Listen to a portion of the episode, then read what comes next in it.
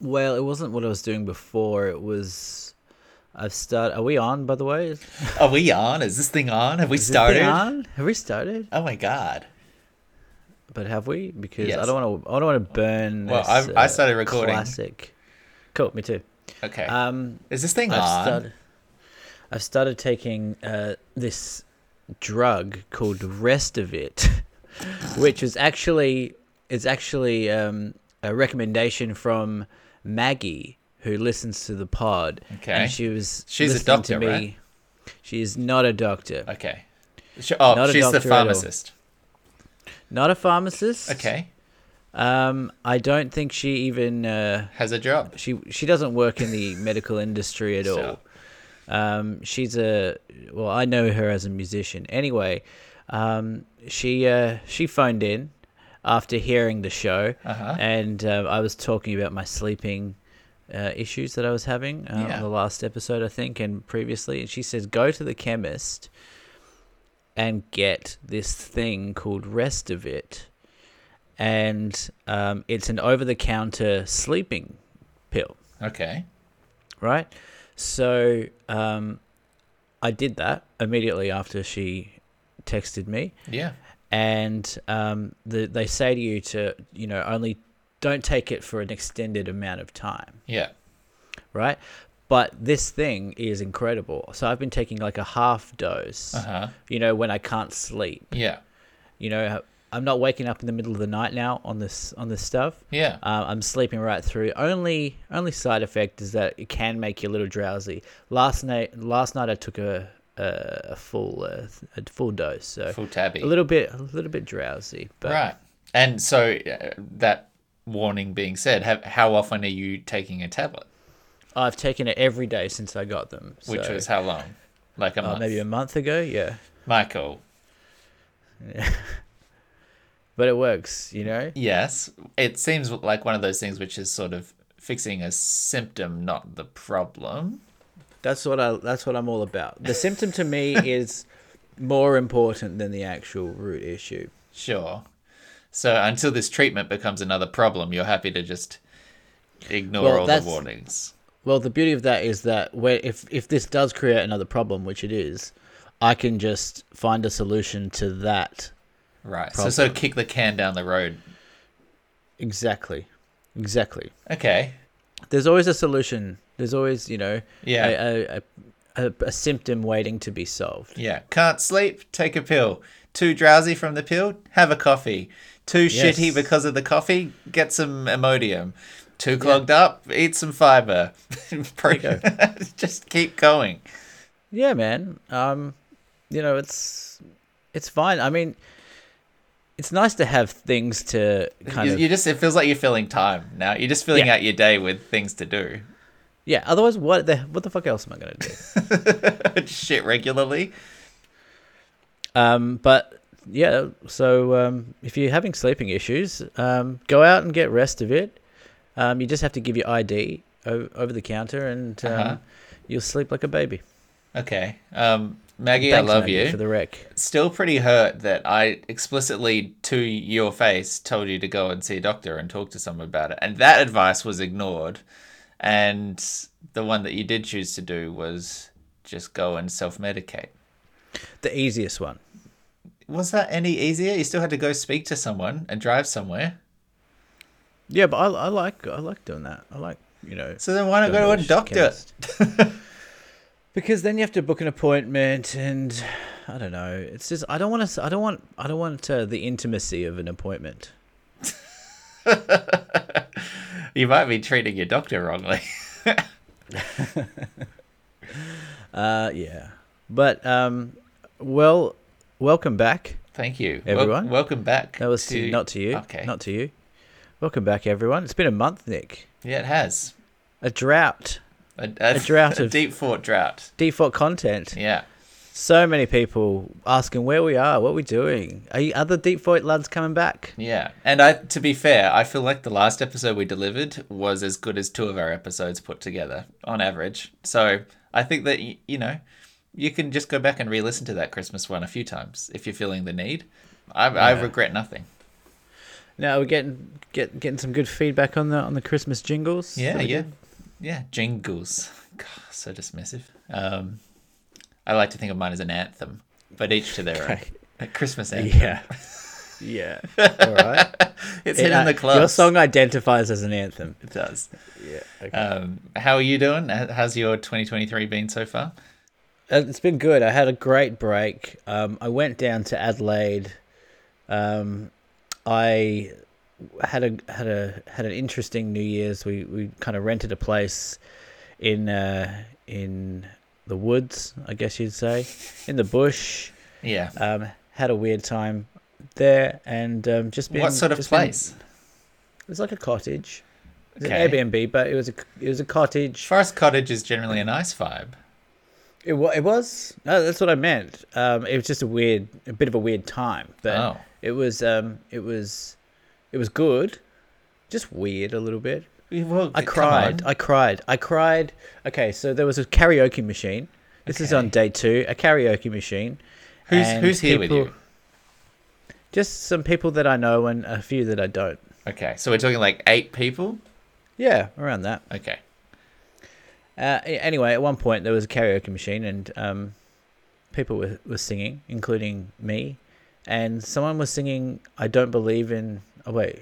Do you believe in life after love by Cher? Uh-huh. And I just started leaking fluid out of my eyes. And uh, it was weird. And it was like a happiness thing. I have this thing where I always seem to get very emotional around New Year's. And it's happened ever since probably 2015 when I was traveling with Dan, um, and and it happened this year again. And I kind of it kind of there was like an afterglow of emotional feelings, uh, you know, after New Year's, where for a few days after I would, I would hear like a song as I'm walking to work, and I'm like, oh shit, it's happening again. Um, and I think New Year's real. I know it's like a arbitrary kind of date that people use to change change their life or they have an ambition to you know i'm going to do this and this and this and then they never do it but i think for me it's like this checkpoint and this marker of like okay i remember where i was this point last year and you know so much of my life has changed and i'm wondering like what's going to happen in the future. It's like this because i'm because i'm i'm never in the present i'm always in the past or the future. So new year's serves as this this like marker of um, i'm right in the middle of the past and the future if that makes sense. Like i'm It forces myself, you to be in the present because you're know if it having because forces you're having to think about what the moment is now, right? Like that's the whole point of a marker like that. Is it it, th- it orients you in today? Yeah, I think for me it's more like the reflection of how much has changed from between this point last year and now, and then Yeah, which is thinking What- about where the present is, right? And also the anticipation of what's going to happen at this point next year. Yeah. Um, so yeah, I guess I guess what you're saying is is correct, but yeah, um, I tend to just um, I tend to just get a bit weepy. And uh, was it because you regret where you are compared to a year ago, or you're No, no, it was it was like a, it was like a happy cry, but it was like an over overcome of emotions kind of thing. It's like a real bubbling over type thing. It's um, yeah. well, do you believe in a life after love? I've I've I do I do. I, I thought it was believe in love after love. I guess it's kind of the same thing, but yeah, I believe in life after love for sure. Do you? Well, I've. It depends how you interpret the song. Is the idea that you're through with a relationship and then you're not getting back into a relationship and you're living a life, or do you think the meaning of it is like, do you get a. Should you kill love? yourself, or should you just kill yourself Yeah. after the love? No, but as in like, are you, is it? Are you taking it as like it's nice to be single, or are you taking it as like there's a second chance at love out there? What's the intent? What's the meaning behind the song? I think the latter for me. Okay, Yeah. Great. A little analysis of Cher's lyrics. yeah, um, and topical too. Welcome to Deep Fort, everybody. Thank you for joining us in the year of our Lord 2023. Michael is preparing his religious text. We've changed podcast themes, there's going to be quite a bit more of a sermon. Um, but welcome on board, everyone. Hope you had a lovely holiday break. We sure did. Sitting through the internet with me today, my friend Michael. Hello. Hi, Nick. Hi, everyone. Nice to be with you in this fine year. Wow. Yeah. Theme tune. Still playing. It's quite nice though. Um, do did you say you were back into work straight away? Back at it. Was am I back into work? Um, I was back on the seventh or something. Mm, okay, so you've had a week. Yep. And tell me, tell me about yours. Yeah. Um, what you've been doing? Well, uh, we caught up in Melbourne, as you hopefully remember. Though you might have been in sort of a sleeping pill days at that point. I'm not sure. I Um, do. we, I, I- Casey and I got home for a couple of weeks, 18 days, I think, all up. Quick week in, in Adelaide, went to a wedding, which was lovely, and then had a week of uh, Airbnb bumming around doing nothing with the family in Victoria. Um, and as a result, got to pop up for a day trip to Melbourne and see my old buddy Michael. Your boy. Yeah, and Lauren was there, which was lovely. So Yeah. yeah, we had a nice a nice day, and then flew back to New Zealand sort of started Jan, and almost immediately entered another wedding phase um, because we were Yeah, you're going groomsmen. to a lot of weddings. yeah, and I got another one in a fortnight. So I had shit. I had groomsmen stuff for this um, one just passed, and so we had a Bucks weekend away, which was again weirdly a um, lodge in the forest kind of vibe, very nice. Um, and then just yesterday was the actual wedding one week later, so that was a a fairly full on day, but a very successful one. So. Um, Uh, What is it about all your friends getting married around this time? Is it just summer? Everyone gets married this time.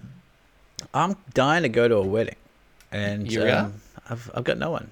Well, no one getting married. you need to you know you've made a conscious choice to hang out with single people and you need to find friends who are stable and connected. Yeah, they're not as fun though. well that's the trouble. What do you want? To go to a wedding or to not go to a wedding? That's true. yeah. Um, Sophie's choice. sophie's choice. Um, but yeah no lovely lovely couple of weeks doing some wedding stuff. But it, it's kind of it's it's a lot it's tiring you know and we're not even the ones getting married Yeah. yeah Yeah. Um, how was it? Uh, how'd you go at? at uh, we probably covered some of this when we caught up, IRL. Mm. But uh, how'd you go with um with family and stuff? Because you you hadn't seen them in a while. You hadn't spent like a uh you know a great deal of like time together under the same roof. Your dad got COVID yeah that's true um, just after. How'd you go was- with all that? that was the unfortunate thing. So we'd spent a week. So I spent two weeks with my parents. First week in Adelaide, we were all together. Then we all went to Melbourne to meet my sister, um, and we spent another week there. Um, all you know, fairly close quarters. That's that was the Christmas break. So we had Christmas in Melbourne. Not much to do, not much around. So we were just like at home, eating, drinking, reading, going to the beach, just very um, laid back. And then we drove back from Mount Martha to Melbourne Airport in uh, the shared rental car. Uh, did eight hours of international travel or more to get back home. And when we got to Auckland, got a message from Dad, who'd already arrived in Adelaide by that point, done a rat test, and it was positive. and we're like, I just spent an hour and a half in a car with you, unmasked. So fuck. Um, but thankfully, uh, he recovered okay. Um, not before giving it to Mum, who also got it. And Oh, I didn't know that. yeah, so they both had it, and um, thankfully they have both now tested negative again. But I think still coming out of it with um, some of the lingering effects of it. So hopefully they clear up soon. But um, we managed to avoid it, thankfully. Um, Yeah. so that was an interesting um, end to the to the travel, um, and a slightly unfortunate one because neither my sister or I got it, and we don't really know where Dad picked it up. So it's a little bit of a mystery. Um, but not What's exactly the best vibe to come back from a holiday with and immediately just feel sick and shit Start worrying. a fortnight and start worrying about it. Yeah. But they're, But they're, at least they're he's doing got it right. now, Yeah. and you know if he, you know he gets if he gets it again, you you can rest assured that he'll probably be all right. Well, that's not how it works, but yes, he got Yes, through this one How is that not how it works? because every time you get COVID, it's like Russian roulette, and it could just get you. But Oh, but you've okay. got the antibodies and stuff. yeah, that might prevent you from catching it, or it might minimize it, but it, it's no guarantee that you'll survive it next time. Yeah, it's pretty good. Mm, okay. Well, either way, he's um he's back back on his feet and feeling better. Mum had quite a light case of it, which was good. She didn't seem to struggle as much. Stronger. Strongest. Well, she has Stronger than your she, dad. I, I could probably point to like once in the last twenty five years that she's been sick. So she, I think she's got your gene of the resilience, whatever that might be. Um, yeah, I was I was um when you told me that your dad got COVID, I was going to send him a message because he sent me a message which was kind of funny, but also had a bit of a dig at me and my lifestyle. And um, I was trying to think of something equally funny that I could say to him, but then I realized that I've really got nothing on him. You should have just sent him the same message back. Yeah, I could have, but I was just thinking like, oh, uh, uh, uh, Jeff, I heard you got COVID. Remember that time you took us out for dinner and you paid for everything? That was really nice. Shit. yeah, not quite the same Yeah, burn, is I it? had nothing. Yeah. No. So I just left it and didn't do anything. Yeah, well, I'm, Which I'm is- sure he felt the sentiment, even if it wasn't voiced. I thought about it. Yeah. Um. So yeah, that was that was an interesting end, and then sort of a busy couple of weeks. But now, like next weekend is the first weekend that I haven't had anything to do in forever. So I'm quite Hmm. looking forward to just like being at home and not having to do anything. But then the weekend after that is another fucking wedding, so we'll be we'll be at it all the way through wed- um, January. Well, you need some more fun friends who don't have their shit together. Well, a wedding is fun. You just said you wanted to go to one. Well, you know, maybe some friends who don't have their shit together. okay. You need a couple of. You need a breakup friend. You know, someone Okay. who's just recently broken up. All right. I'll um, I'll, I'll try fun. and seed some discontent in all my happy couple friends. See where we go. Speaking of happy friends, um, I uh, do you remember a couple of maybe a year and a half ago? I, I told that infamous story on here where I, I went to a nudist beach with my sister. Yeah. Deliberately, I- as I recall, you both decided that you wanted to go get naked in front of each other. Is that how? Am I remembering that correct? Not not not exactly. We stumbled upon a, a very beautiful beach that happened to be a nudist beach, and by the time we realized it was a nudist beach, it was a bit too. But you said that you looked around. for the closest nudist beach when you were finding somewhere to go. Is that right? No. Okay. Okay, so a bit of an update to this um, this nudist beach story that You I went again. I was I went again with Lauren this time yesterday Okay. actually, and um, uh, it, I think I said this last time, but these nudist beaches, they're some of the best beaches because they're vast and no one, the general public, don't want to see a bunch They're of dicks. They are vast. They're you know, a vast. vast, a huge stretch of white sand and cliffs. Some of the best beaches. They're vast. What's wrong with that?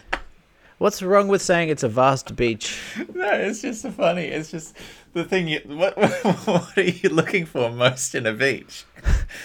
I'm looking for space. I'm looking for space. I am. Okay, fine. yeah, Anyway. it just caught me off guard. Um, so we go to this beach, and How big was it? Um, how big was it? The beach, The beach. the beach, The beach. the beach. Was it? I don't know. It's probably kilo- It's probably you know six six eight hundred meters. Why is this so funny to you? Go on, yeah.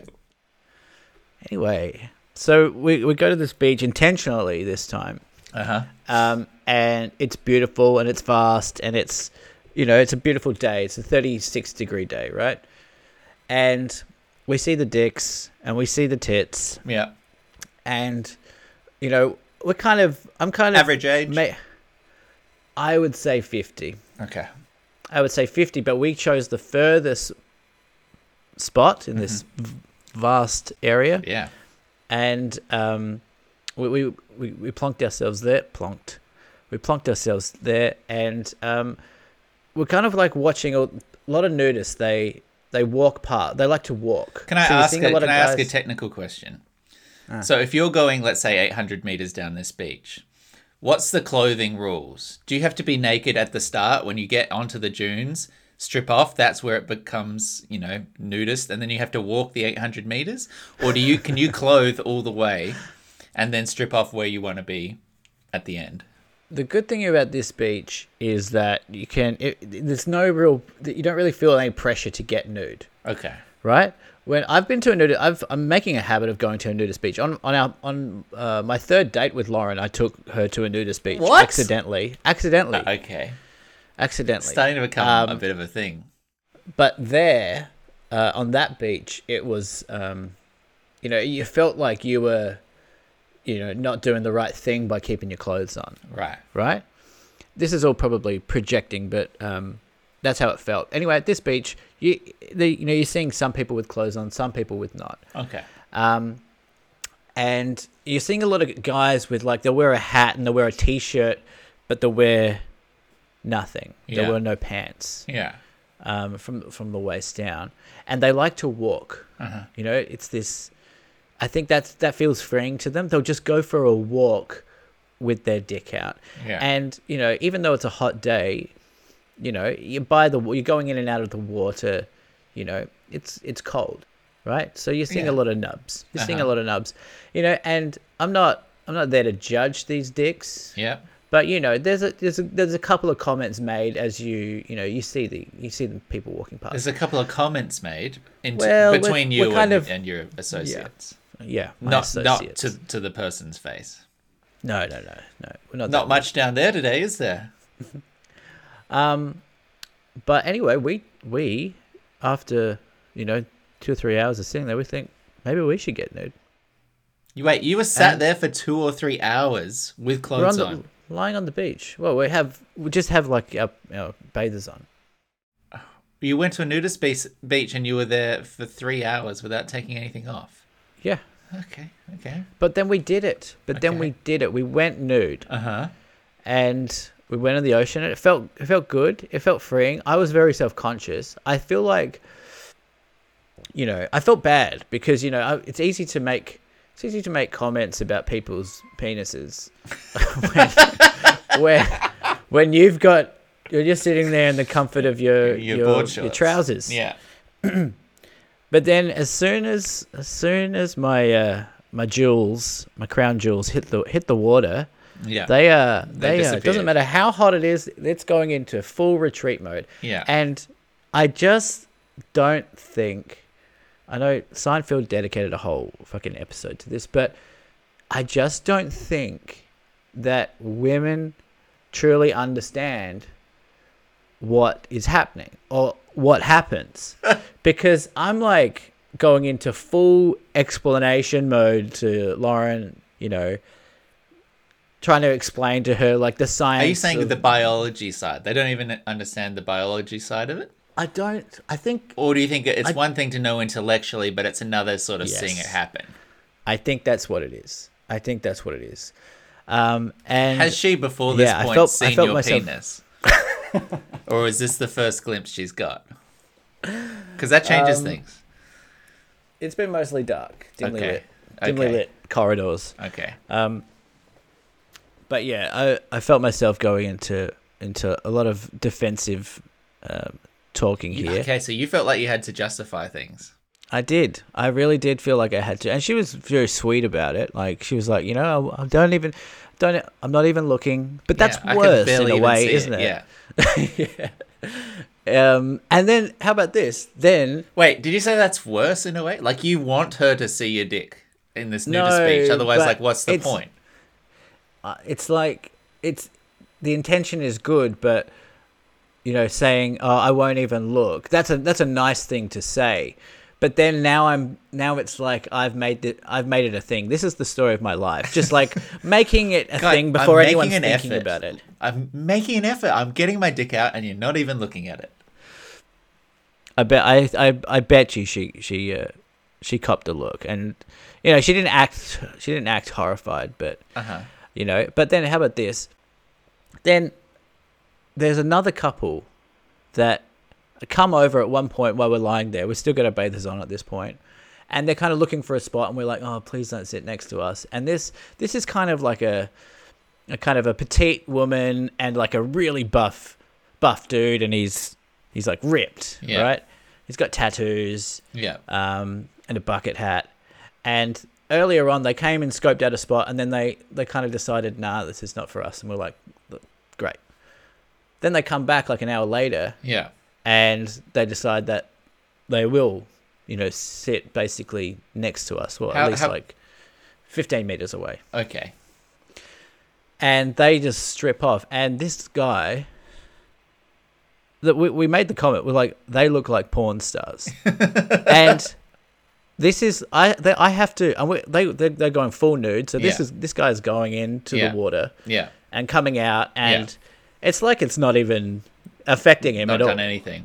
it's not done anything and so I've gone out there and I'm like they're lying on the beach and I'm coming out with you know basically a tiny little worm and I'm like this guy just must think I'm a Yeah. Must be know. pitying you.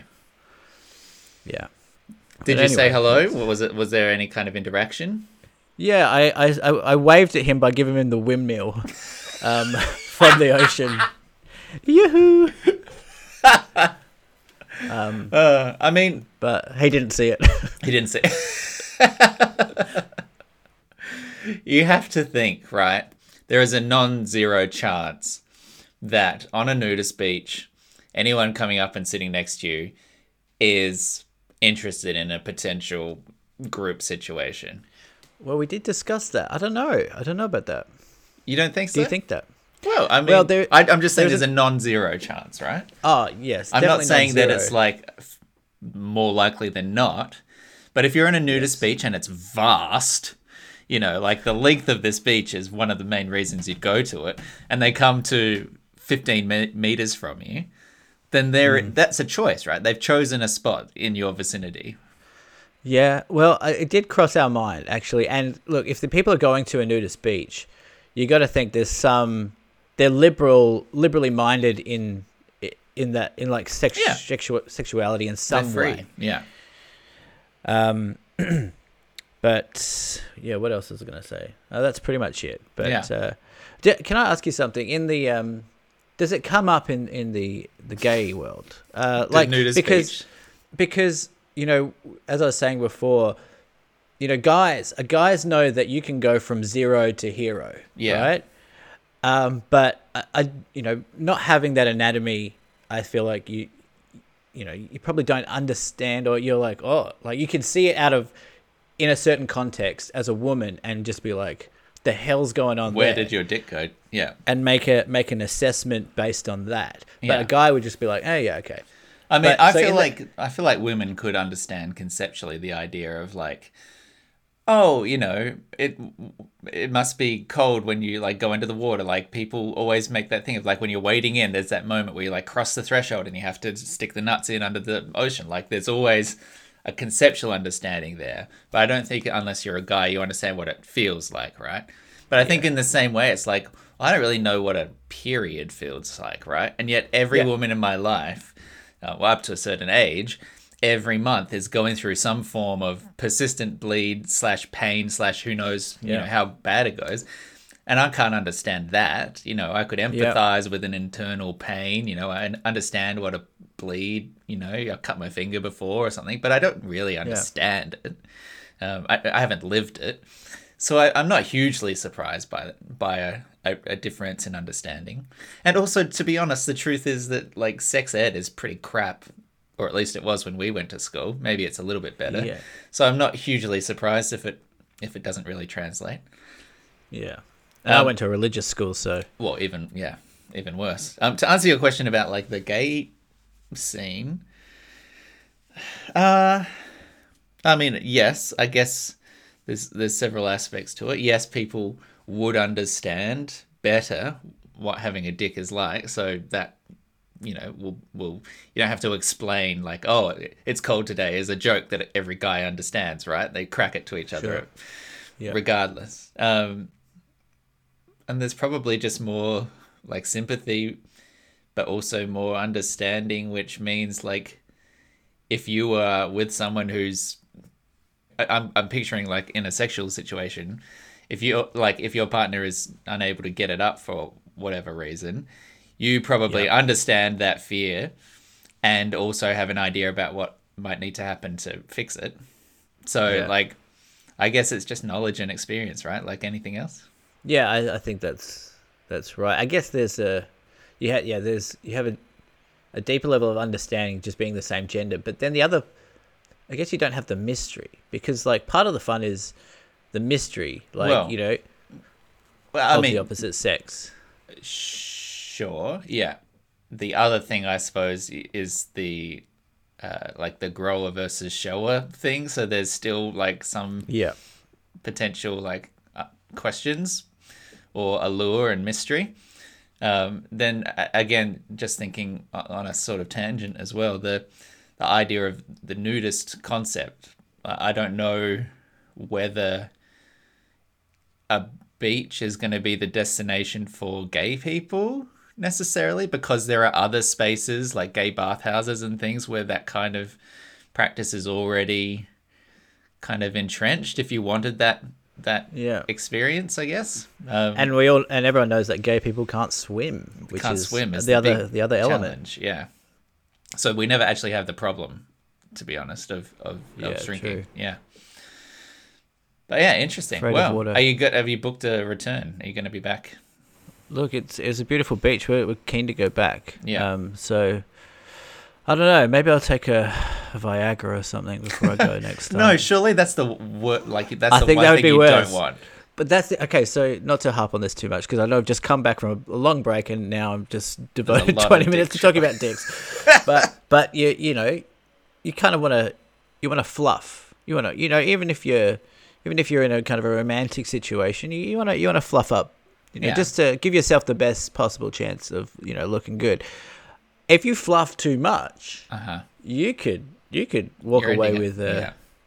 which is which is definitely worse. You Yeah. know, if you if you're going into the Yeah. ocean with a rager, yeah. um, you know, don't better not to back backstroke because um, or maybe that's the best stroke. Maybe that like adds speed. Um, I like the idea of someone confusing an erection for a shark fin. Have you ever? Uh, do you ever um, go to the like sex health clinic? Have you ever gone to? yeah, Well, Um, yeah. That's like a fairly regular thing of a gay man's life. Um, Okay. You know, getting a Even a in a relationship. yeah, getting checkups and and well, uh, uh, perhaps less so in a relationship, to be fair, but um, particularly if you're sexually active, um, having regular exams, checking you know for bloods, or potentially being on something like PrEP, which um, prevents HIV. Um, a whole bunch of that stuff is just very normalized in the gay community, but there is definitely one of those fears whenever you go into those clinics for your your annual checkup or whatever that you know you don't want to you know when you're getting it out get get anything uh, any action down there going because that in Yeah. medical circumstances with the doctor there or the nurse there is worst fear kind of of how that Yeah. interaction goes You want a happy medium. You want you know, and and leaning towards you leaning know, towards not much. low yeah Just just a bit of blood flow there would Yeah. be nice. yeah But anyway, a lot of a lot of X-rated chat here. Yeah. My apologies. well Um, you know, but I just had to get that off my chest. sexy and free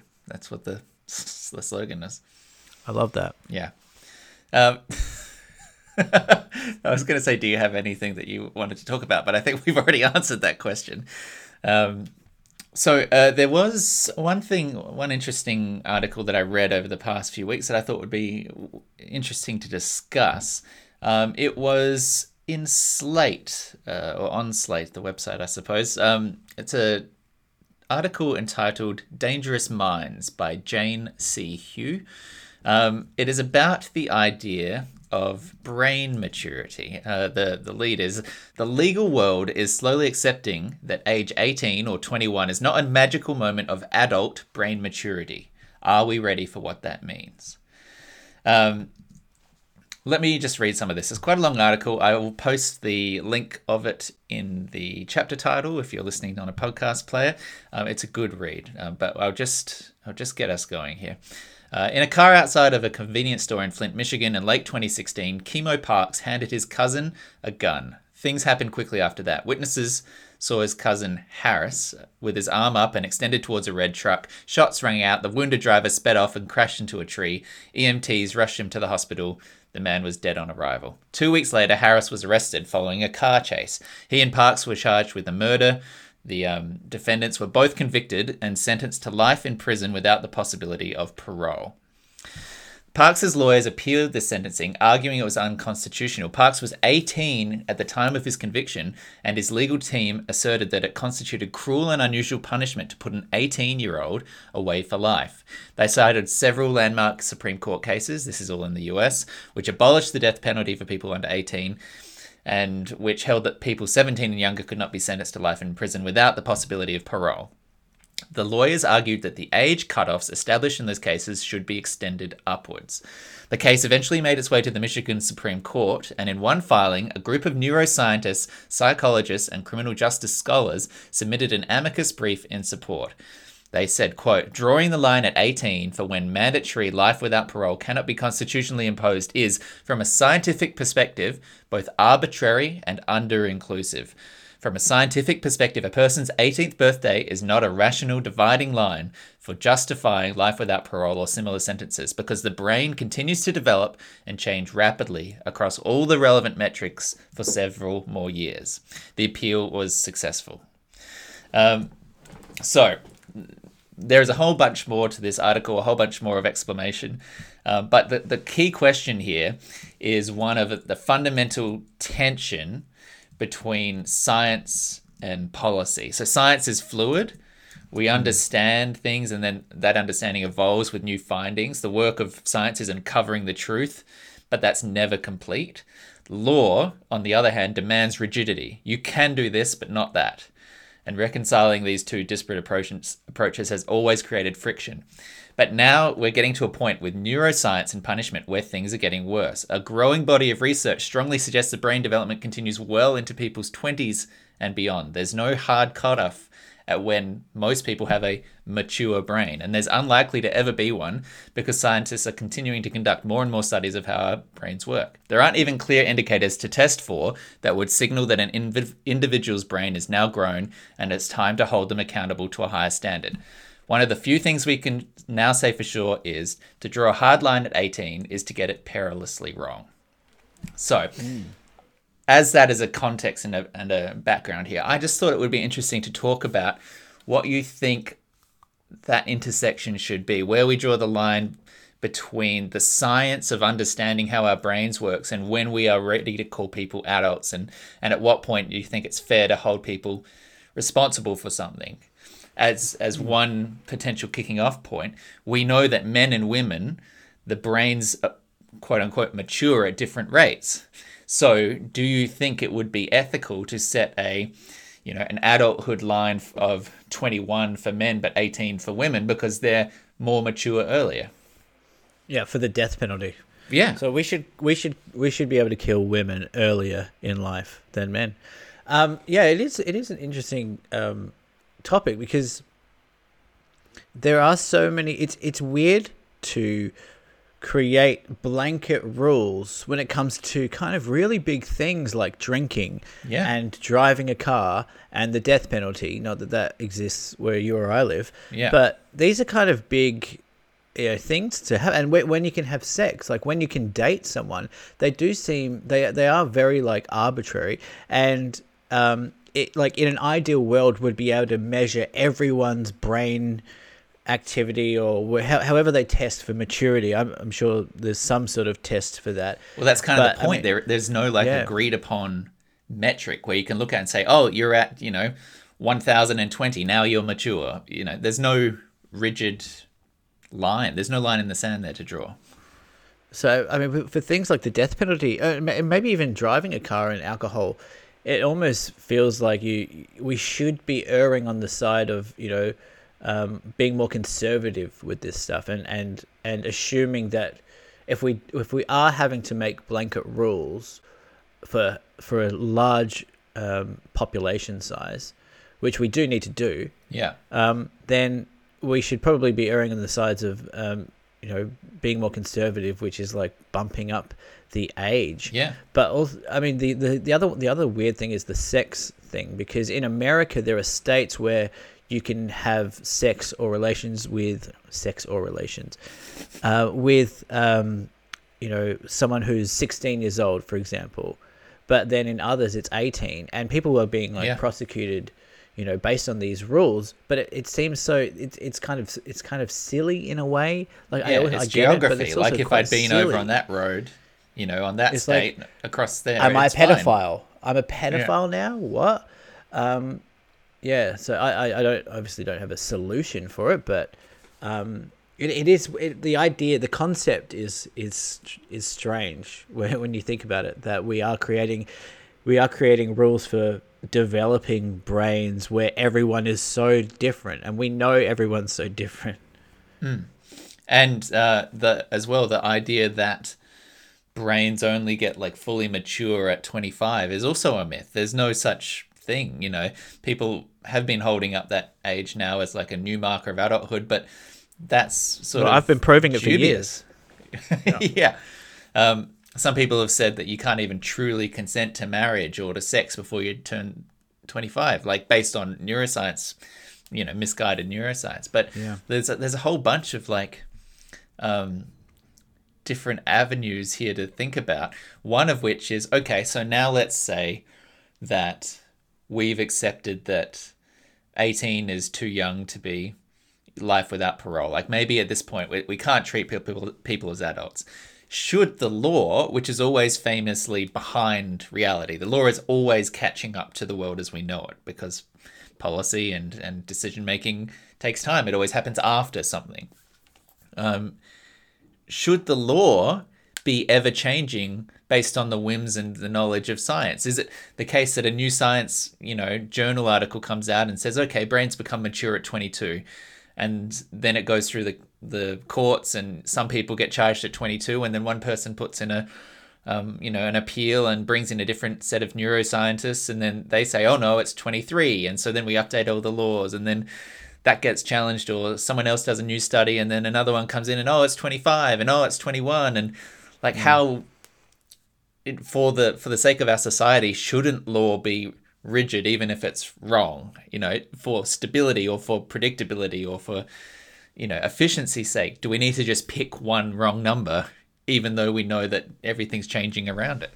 Yeah, I guess you could. Um, well, I, I can't see how it would be bad to follow science, and science is just following evidence. So if we're and science changes all the time, but also policy moves slower than science does. So perhaps you could, you know, make it so that every five years you review a policy, ba- and with the updated science or something like that, rather than, you know, every single update in sci- in the scientific world.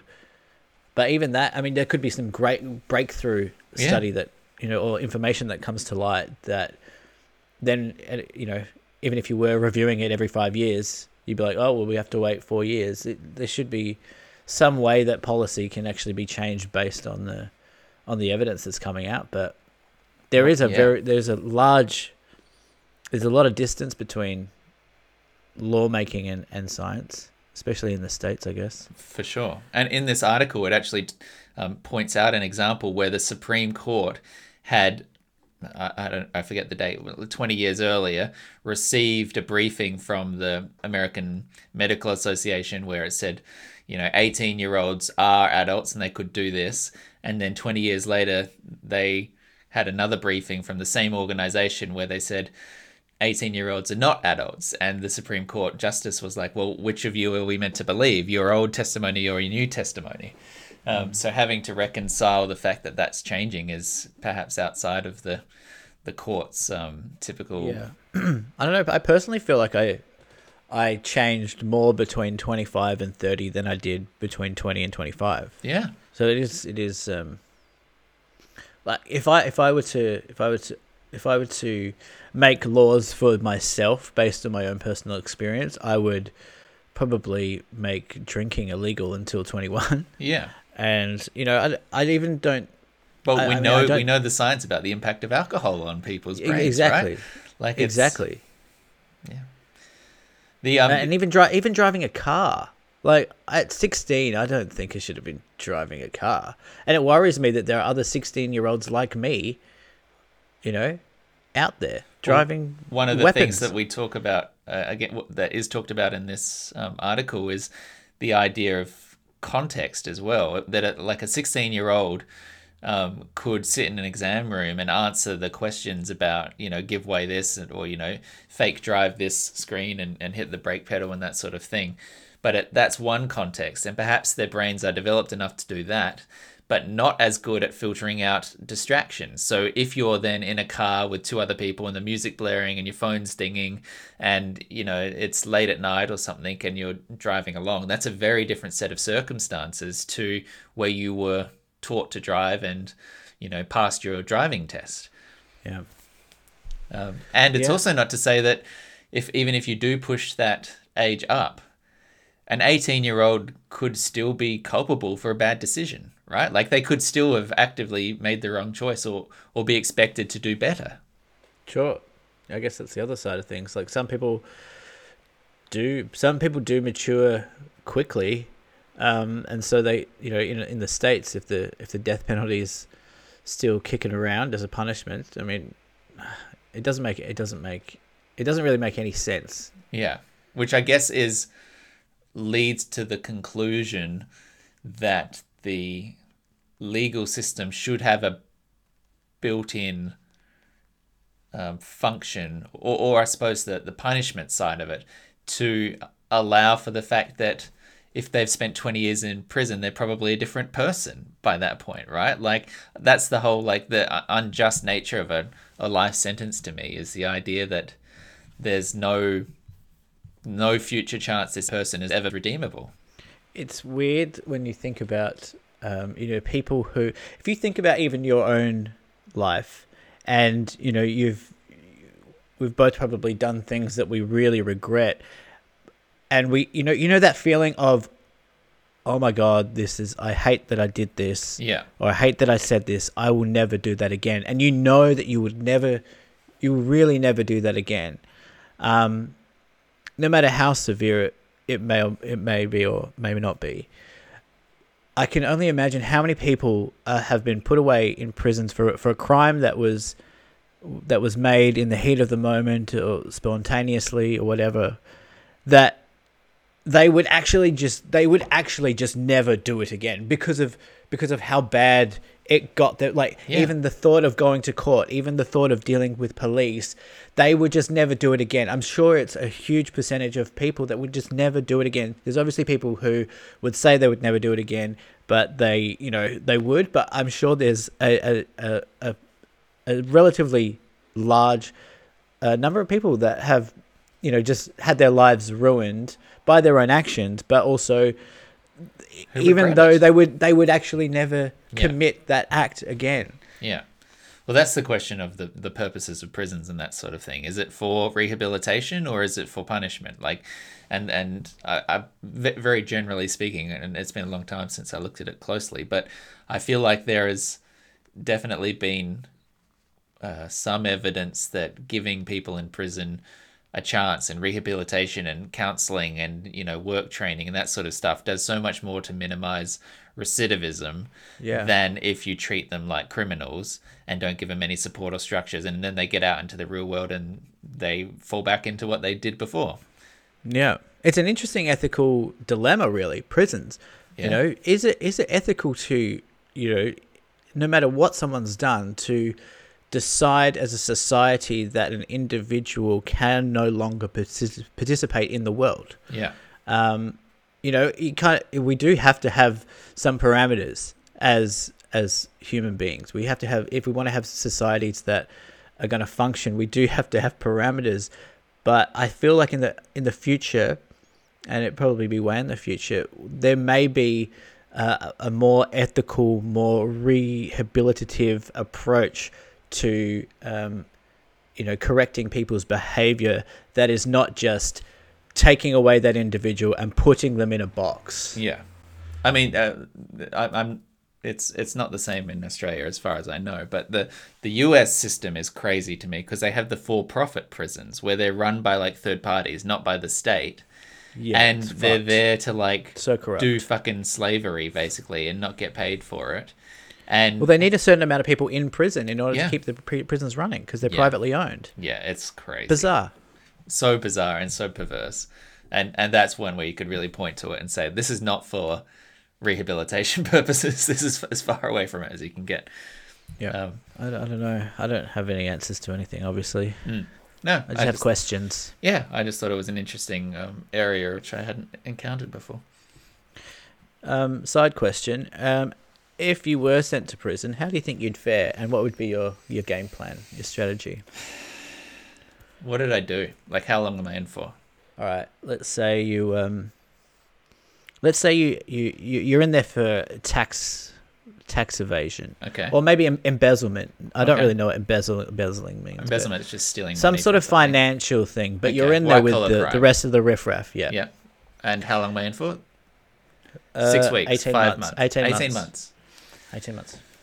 Okay, how would I go? I mean, I tell you what, I would be hitting the gym straight away.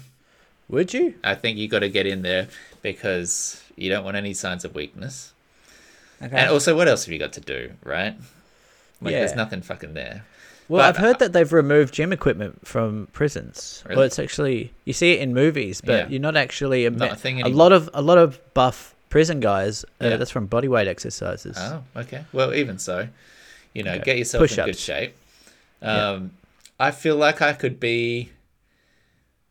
There's a few. There's a few cliche tropes here. There's one which is like the quiet guy who just reads books in his cell, like stays out of trouble, doesn't want to, Yeah. you know, mess with anyone. I feel like that could be me. Yeah. There's also a slight chance, like I'm a bit of a people pleaser, and you know, arguably a bit of you know possibly some wit there. So maybe I could like write a line where I sort of make some friends, and most people kind of like me because I'm a nice Yeah. guy. But I like don't get into the shit with anyone. But I'm also not like hiding out. I'm just kind of like just ride that line in the middle where Yeah. maybe personality wise I get along with everyone. That's what I did in high school, baby. Yeah. Yeah, I like I- that I would- approach. The the scary thing would be I would not want to be with it like in in any of the internal gang stuff. I just don't want to get near that Nah, that side icky, of it. gross, gross. Don't you don't want to you don't want to play favorites at all. Yeah, yeah, that's right. Gangs really is all about playing favorites.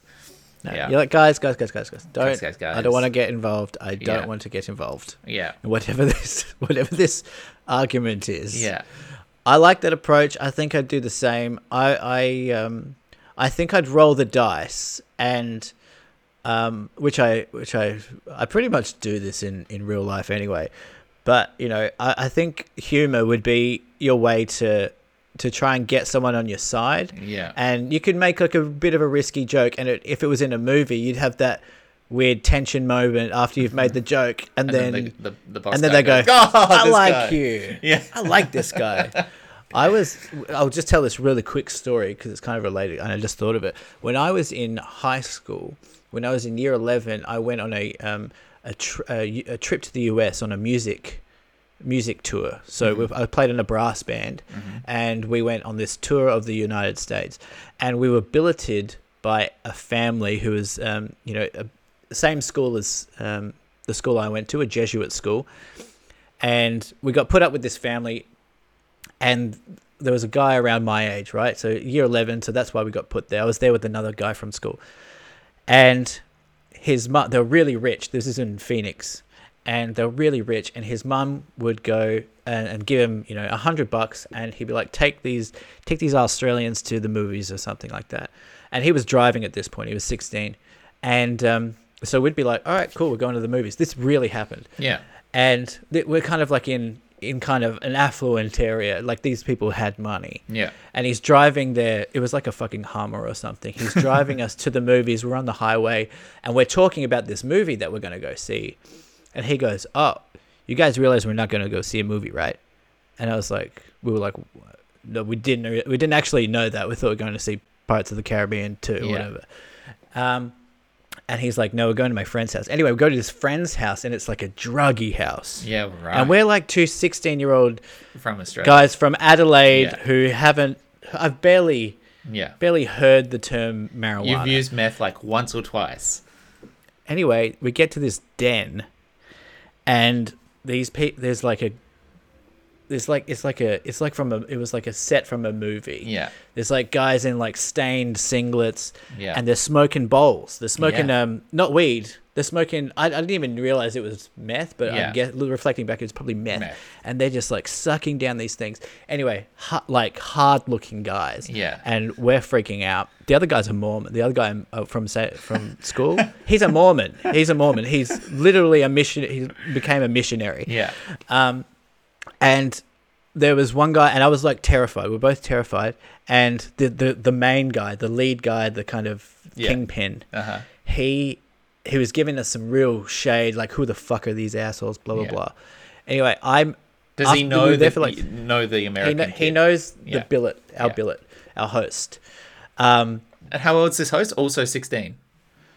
yeah, my age. Yeah. Fuck. started Okay. early started early and he then this this guy asked us to go get him some gatorade walk down the street. They ask us if we want to hit. We're just like ah we're actually good. We're actually good. You know we've got a big big concert tomorrow um, playing in st patrick's church. Um, anyway i i told a joke. After like two hours of sitting there being shit scared i saw an opportunity I told a joke. And this guy the, the kingpin guy the evil looking guy Yeah. he he just flipped well in a good way was a wrong choice of words but he was just like cracking up laughing he was like this guy's fucking hilarious and he just like was just my best bud after that for, for the next like two hours whoever long we're there You and spent I felt four like, hours in a drug den. dude it was not What was your billet doing? smoking and then he drove us back What the fuck? I know. And the weird thing is, I told my dad this because my dad was a music teacher Yeah. at, at Your dad was on the trip, or when you got back? My dad was on the trip, but like not yeah, with not billeting. Yeah, yeah. And he, I, re- I remember telling the teachers this, and they were like, "All right." Uh, they didn't really know what to do with it, so they just left it. Nothing happened. It just continued staying there. We're gonna pretend you didn't tell us that. Go back to the meth house. It was wild. But anyway, that that feeling of being like accepted by like the the most the baddest dude. guy. Yeah. Oh man, I've been chasing that high it. ever since. That's this is why you got into comedy. so this is this is this is my that would be my approach to prison would be to try and make the the the most terrifying guy laugh Yeah. and then get him to protect me and then he can he can do whatever he wants to my body Yeah. Wow. Well, good choices. Thank you If you've enjoyed this, well, there's plenty more interesting stories of Michael's childhood in the back archive. So why don't you go have a listen? You can find them all at deepfort.podbean.com in your pe- podcast player of choice, and you know, uh, soon to be all over Spotify as well, as we have now uploaded our podcast to Spotify. So go explore. Um, maybe find the one about the vet dentist or other kind of horrifying things Michael's done. Um, if you also want to follow us in other places, well, fuck Twitter because that shithole's down the drain. But you can still follow us on Facebook. You can find us on Instagram, and you can find our songs and jingles on Spotify as well. And if you ever have questions or comments, uh, please send them through to deepfort at gmail. I'd love to hear your thoughts. And particularly if Laura, you're listening to this and you have thoughts about the uh, collision of uh, neuroscience and the legal um, institute or any other um, listeners with uh, something to say, please reach out. don't talk to my sister How you doing, Laura? How you doing, ladies? uh s- so not convincing at all you've never said that with any sort of Hey, girls. authentic Love those breasts. oh the worst part is the face which people can't see but the face Can I touch one of your chest boobs?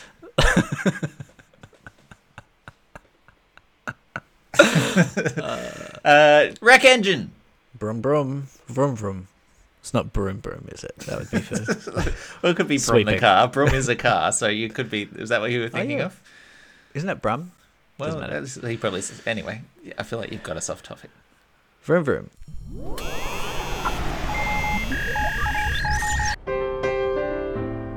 Welcome to Deep Thoughts Recommendation Engine.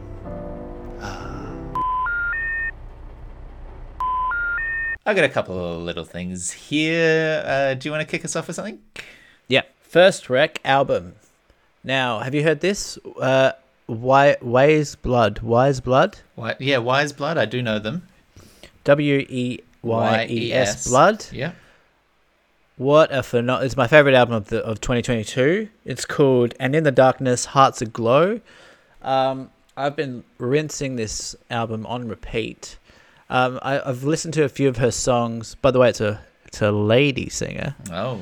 Yeah, so a bit of a curveball, but um, it is a it's just a knockout album. It's a it's it's kind of an epic album, I'd say. It's it it's kind of rock, soft rock slash alternative rock. I never know what to label these things. I've lost all track of genres these days, so Yeah. yeah, I, I struggle with it Indie rock. Uh, I mean, nothing seems to fit. No. But um, it is just like incredible songwriting, incredible voice. Yeah. Um, lyrically, it is um, powerful. Mm. Um, I've had a couple of. There's one particular song called "God Turned Me Into a Flower," Yeah. which it literally blossoms like a flower, like the musically, and um, it when it gets to the crescendo and and the like the, third act, I would almost describe it as it's you know you can just feel yourself unfurling and unraveling. Um, I, I don't know what else to say, but but that is it is just a great great album. Mm. Um, I know. I, I like. I I've liked some of her stuff for a few years, and she's one of those artists who I think does a lot of like collaborative songs with other people. So I always get like she'll pop up every few months with like a new one in my Discover, yes, and I'm like, oh, she's done another thing. Um, and yeah, I I feel like I've given that album a listen, but I probably haven't been back to it this year, so I should go and, and give it another um, check because yeah, she's very talented. I think it's a real um, it's a headphone listen. This one, Yeah, or a go Um, for a walk listen. yes. Yeah, nice rack. Um, I will throw in. Have you seen the comedy special Rothaniel by Jerrod Carmichael? No, but he just hosted the Globes, right? Correct. He just hosted he the did Globes. pretty well. Yeah, I haven't seen anything of it, but um, I think his his star is rising. Um, here's the thing, which I think might get you to jump onto it. Um, it was directed by Bo Burnham, and I know Okay, you're a fan. Um, so this is this is a stand up uh, from a comedian. I think probably his third special, from what I understand. I'm not hugely familiar with his back back um, work, but this was one of the most acclaimed specials from last year. But I will pre warn you, it is not like it's it's one of the ones which is a bit more of a telling a personal story special than it Yep. is a joke a minute um, kind Yep, of thing I've heard I've heard that. but it is very very personal clearly personal um and i feel like if you don't know what it's about then i won't tell you what it's about but i Yeah, think don't. it is really elegantly framed and about halfway through um, the story of um, the the show it it just takes a turn into this very very open, very personal, um, almost monologue, um, which is worth looking into. And he he does the thing, you know. I know that you don't have a great deal of time for um for old uh, Nanette and and um, and to a lesser extent Douglas. You didn't get your your Hannah Gadsby stuff, but I think both of them do have that timing where even in the middle of a story that is very emotional, they know the moment to press the joke button. Right. Yep. And and he some of the the ways that he cuts the tension or the silence in this special is just perfect. So I really enjoyed it. Um, I wouldn't say it's a laugh a minute, but there are laughs in it. And I, I, I- think if you're a Bo Burnham fan or, or interested in a little bit of alt comedy, that you should give it a go because it's um, it's very compelling. Yeah, I, I listen to a lot of um, comedians talking on podcasts, and they all uh, talk a lot about Jerrod Car- Jerrod Carmichael. Is he's kind of like a comedian's comedian. Um, so Um, he's been on my radar, but I haven't actually actively gone out and checked his stuff out. But I'll uh, I'll do that with this special. Do you know if it's on Netflix? Uh, I, don't think it's on Netflix. Over here, I watched it on Neon because it was an HBO special. So I would Oh, it might be on suggest binge. go look where your Yep. HBO turns up. Um, Yep, it'll probably binge. be there. Cool, Um, yeah, good watch and 50 minutes. Like it's not that not overly long. good time. Uh, Got something else?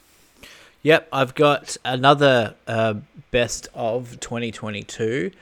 Uh, best film 2022 for me was Triangle of Sadness. Oh, Um, it is a, oh, I'm going to say it, raucous, a raucous, Raucous. affair. Yeah, wow. I'm using I'm using words that only someone from the 1800s would use. Um, Yeah. but it is raucous. Um, it is by the direct. I've forgotten his name. I think he's a. Uh, uh, what do you call someone from Denmark? A Dane? Dane, um, or Norwegian, one of those two. Um, but he directed uh, The Square and Force Majeure, um, Uh-huh. which are both uh, foreign language films, and this is his first um, English language film. Yeah. Um, and it is Ruben it is correct. Um, it is so funny. It's got Woody Harrelson in it, and everyone else you probably don't recognize Yeah. but it is it's like a dark comedy that uh, is almost also, also kind of a satire Yeah. um, and it's basically kind of taking aim at communism uh, not communism um, at capitalism and um, the, this kind of uh, vapid uh, new world social media world um, ethos and um, uh, uh, priority that well, maybe not priority but social media yeah. and where the, people the are putting vap- their time and energy. we're putting yeah. people and you know i'm not i'm really not doing it justice here in this in this summary but it's just it's just super funny it's also there's a lot of um kind of gender it, I, I really like films that don't don't necessarily just take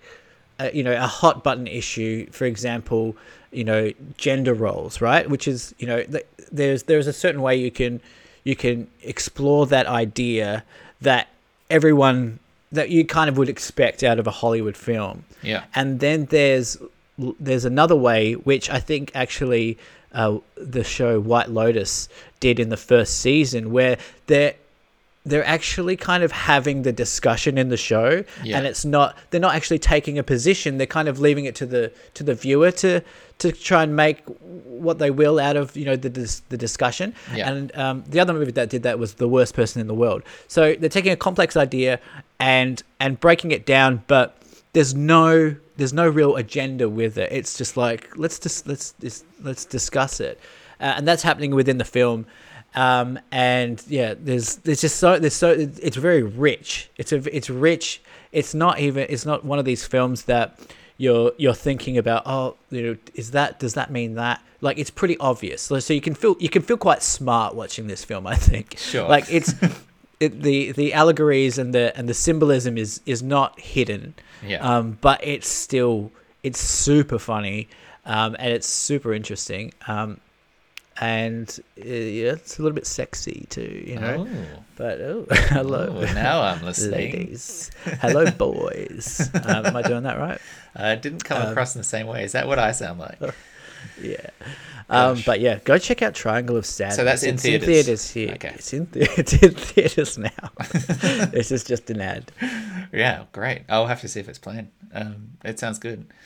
Um, I never saw Force Majeure, but I did see that they remade it, and Yeah. that was not as successful as far as I could tell. I heard nothing. Oh, so they made it with Steve Carell, I believe, and uh, uh, Tina Fey. No, Maybe but I, you're Jon in the vicinity. Hamm. It was Jon Hamm. no, it was um, Julia Louis Dreyfus and Will Ferrell or something like that. Mm-hmm, Yeah, That's it. That's it. yeah. Yeah. Uh, while we're on the topic of comedies, um, and I suppose slightly the same thing about exploring big picture concepts, but not picking a side. Um, Atlanta, I feel like it, this is a bit overdue. Um, this is also 2022 yeah. thing, but it's been a little while. Um, I just wanted to throw uh, one sort of quick last rec out for Atlanta. We talked about this show years ago. It was very good for the first two seasons. There was a big gap of, over COVID and and with Donald Glover off doing other things. But last year, two seasons of Atlanta came out. Season three, right. where they were in Europe, um, touring around, you know, getting super high in Amsterdam and doing all kinds of impressive um, holiday kind of stories. And then the final season, season four, back in Atlanta, telling um, some more classic stuff. And man, that show was just like a next level achievement in terms of putting you in a place and and introducing people and characters unlike any other and telling stories unlike any other and it ends just absolutely fucking perfectly with a great final episode so um, if you ever like that show, please um, go back and finish it off because it is totally worth it. He's a real talent, that Donny G. He knows what he's doing.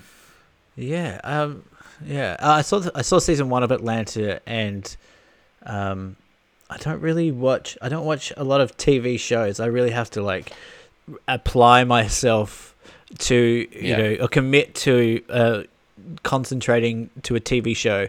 But I feel like that's going to be one of them that I'm like, okay, I yeah. want to I want this in my life. And particularly like even though the first season was very good, the second season of that show where they've now had the acclaim, they've got the confidence and they come back and they just fucking start swinging is yeah. very very good. Um, so they've done three seasons now. They've done four seasons. They've done four. Okay. They did one and two several years ago, and then there was the COVID gap, and then three and four came out literally within six months of each other. Um, so they'd shot them back to back. But yeah, right. Great, great, great show. Great show. Um, anything else? I do. I've got one other one, um, which is kimchi. Kimchi, just generally. You a fan? You a fan of kimchi?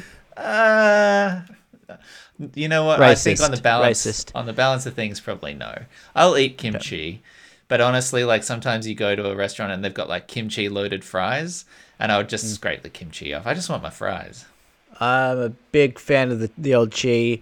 Um, I, I, I really, as the older I get, I'm, the more I'm liking fermented stuff. I'm a big fan of sauerkraut, which is kimchi for kimchi for Westerners, know, Polacks, I guess. um, but kimchi, I just putting that shit on everything, dude. Fried rice, putting it in sandwiches, put yeah. it on spaghetti. It's fucking delicious. It's good for your gut, and it's good. It's uh, good for your your nut. Two thumbs up from Michael for yep. kimchi. Um, Love kimchi. Great job. Now, I have one last segment which I wanted to introduce, which I. Uh, the idea came to me off the back of some feedback that we have had um, from a few listeners over the the, the years. Um, the odd messages come through to us that some of you out there like to listen to our show as a way to put you to sleep at night. They like they like the um the pod as a background chatter, you know, the kind of dull, monotonous, uninteresting rambles that you might hear at a party or in a business meeting to really just soothe you off into the the land of wink.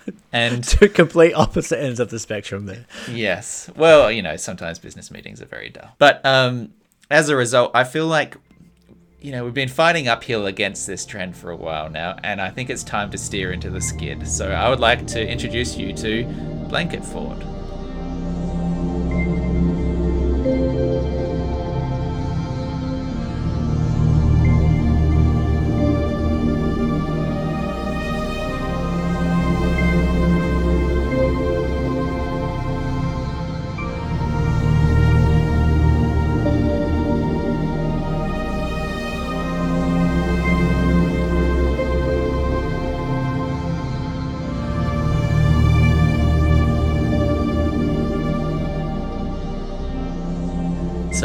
Here's here's the idea, um, Michael, and I feel like this calm is our voices down. This is a yeah. get close to the microphone kind of thing. But okay. now we're at the end of the podcast, and people are probably starting to drift off a little bit. I think that we need to tell a story, just to sort of end this podcast in a sort of calming, soothing way. So if you're out there feeling those sleepy eyes falling down on your face a little bit. Maybe this will be enough to send you on your way. You guys just close your eyes and join us.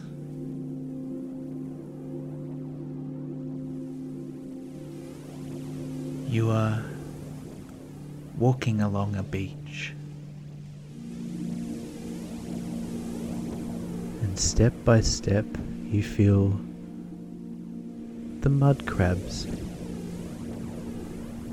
walking across your feet, gently crushing them with every step. Crunch. Crunch. Crunch. Their brittle shells snapping beneath your weathered toes.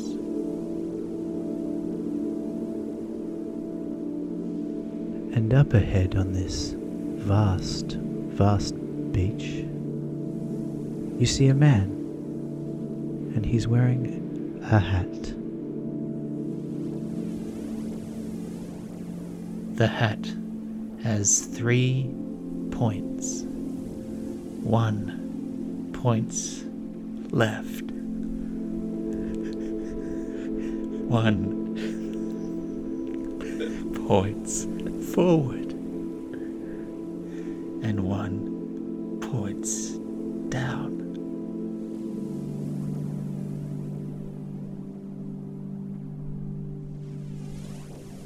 You go up to this man and you ask, Excuse me, sir, why do you have an arrow hat?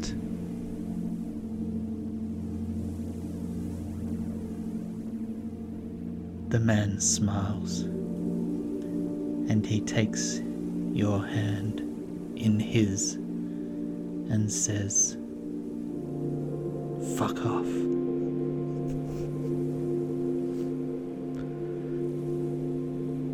You scream.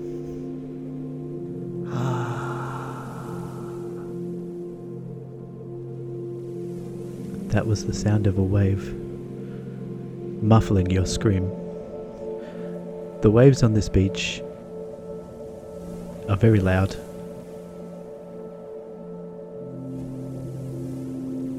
The water rushes up to your ankles, and as the waves lap against your skin, you feel the dried blood of the crabs slowly wash away.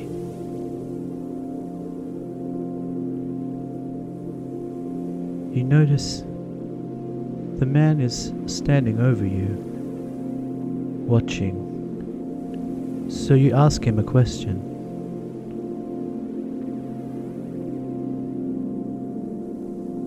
What's that in your hand? The man smiles and shows you his axe.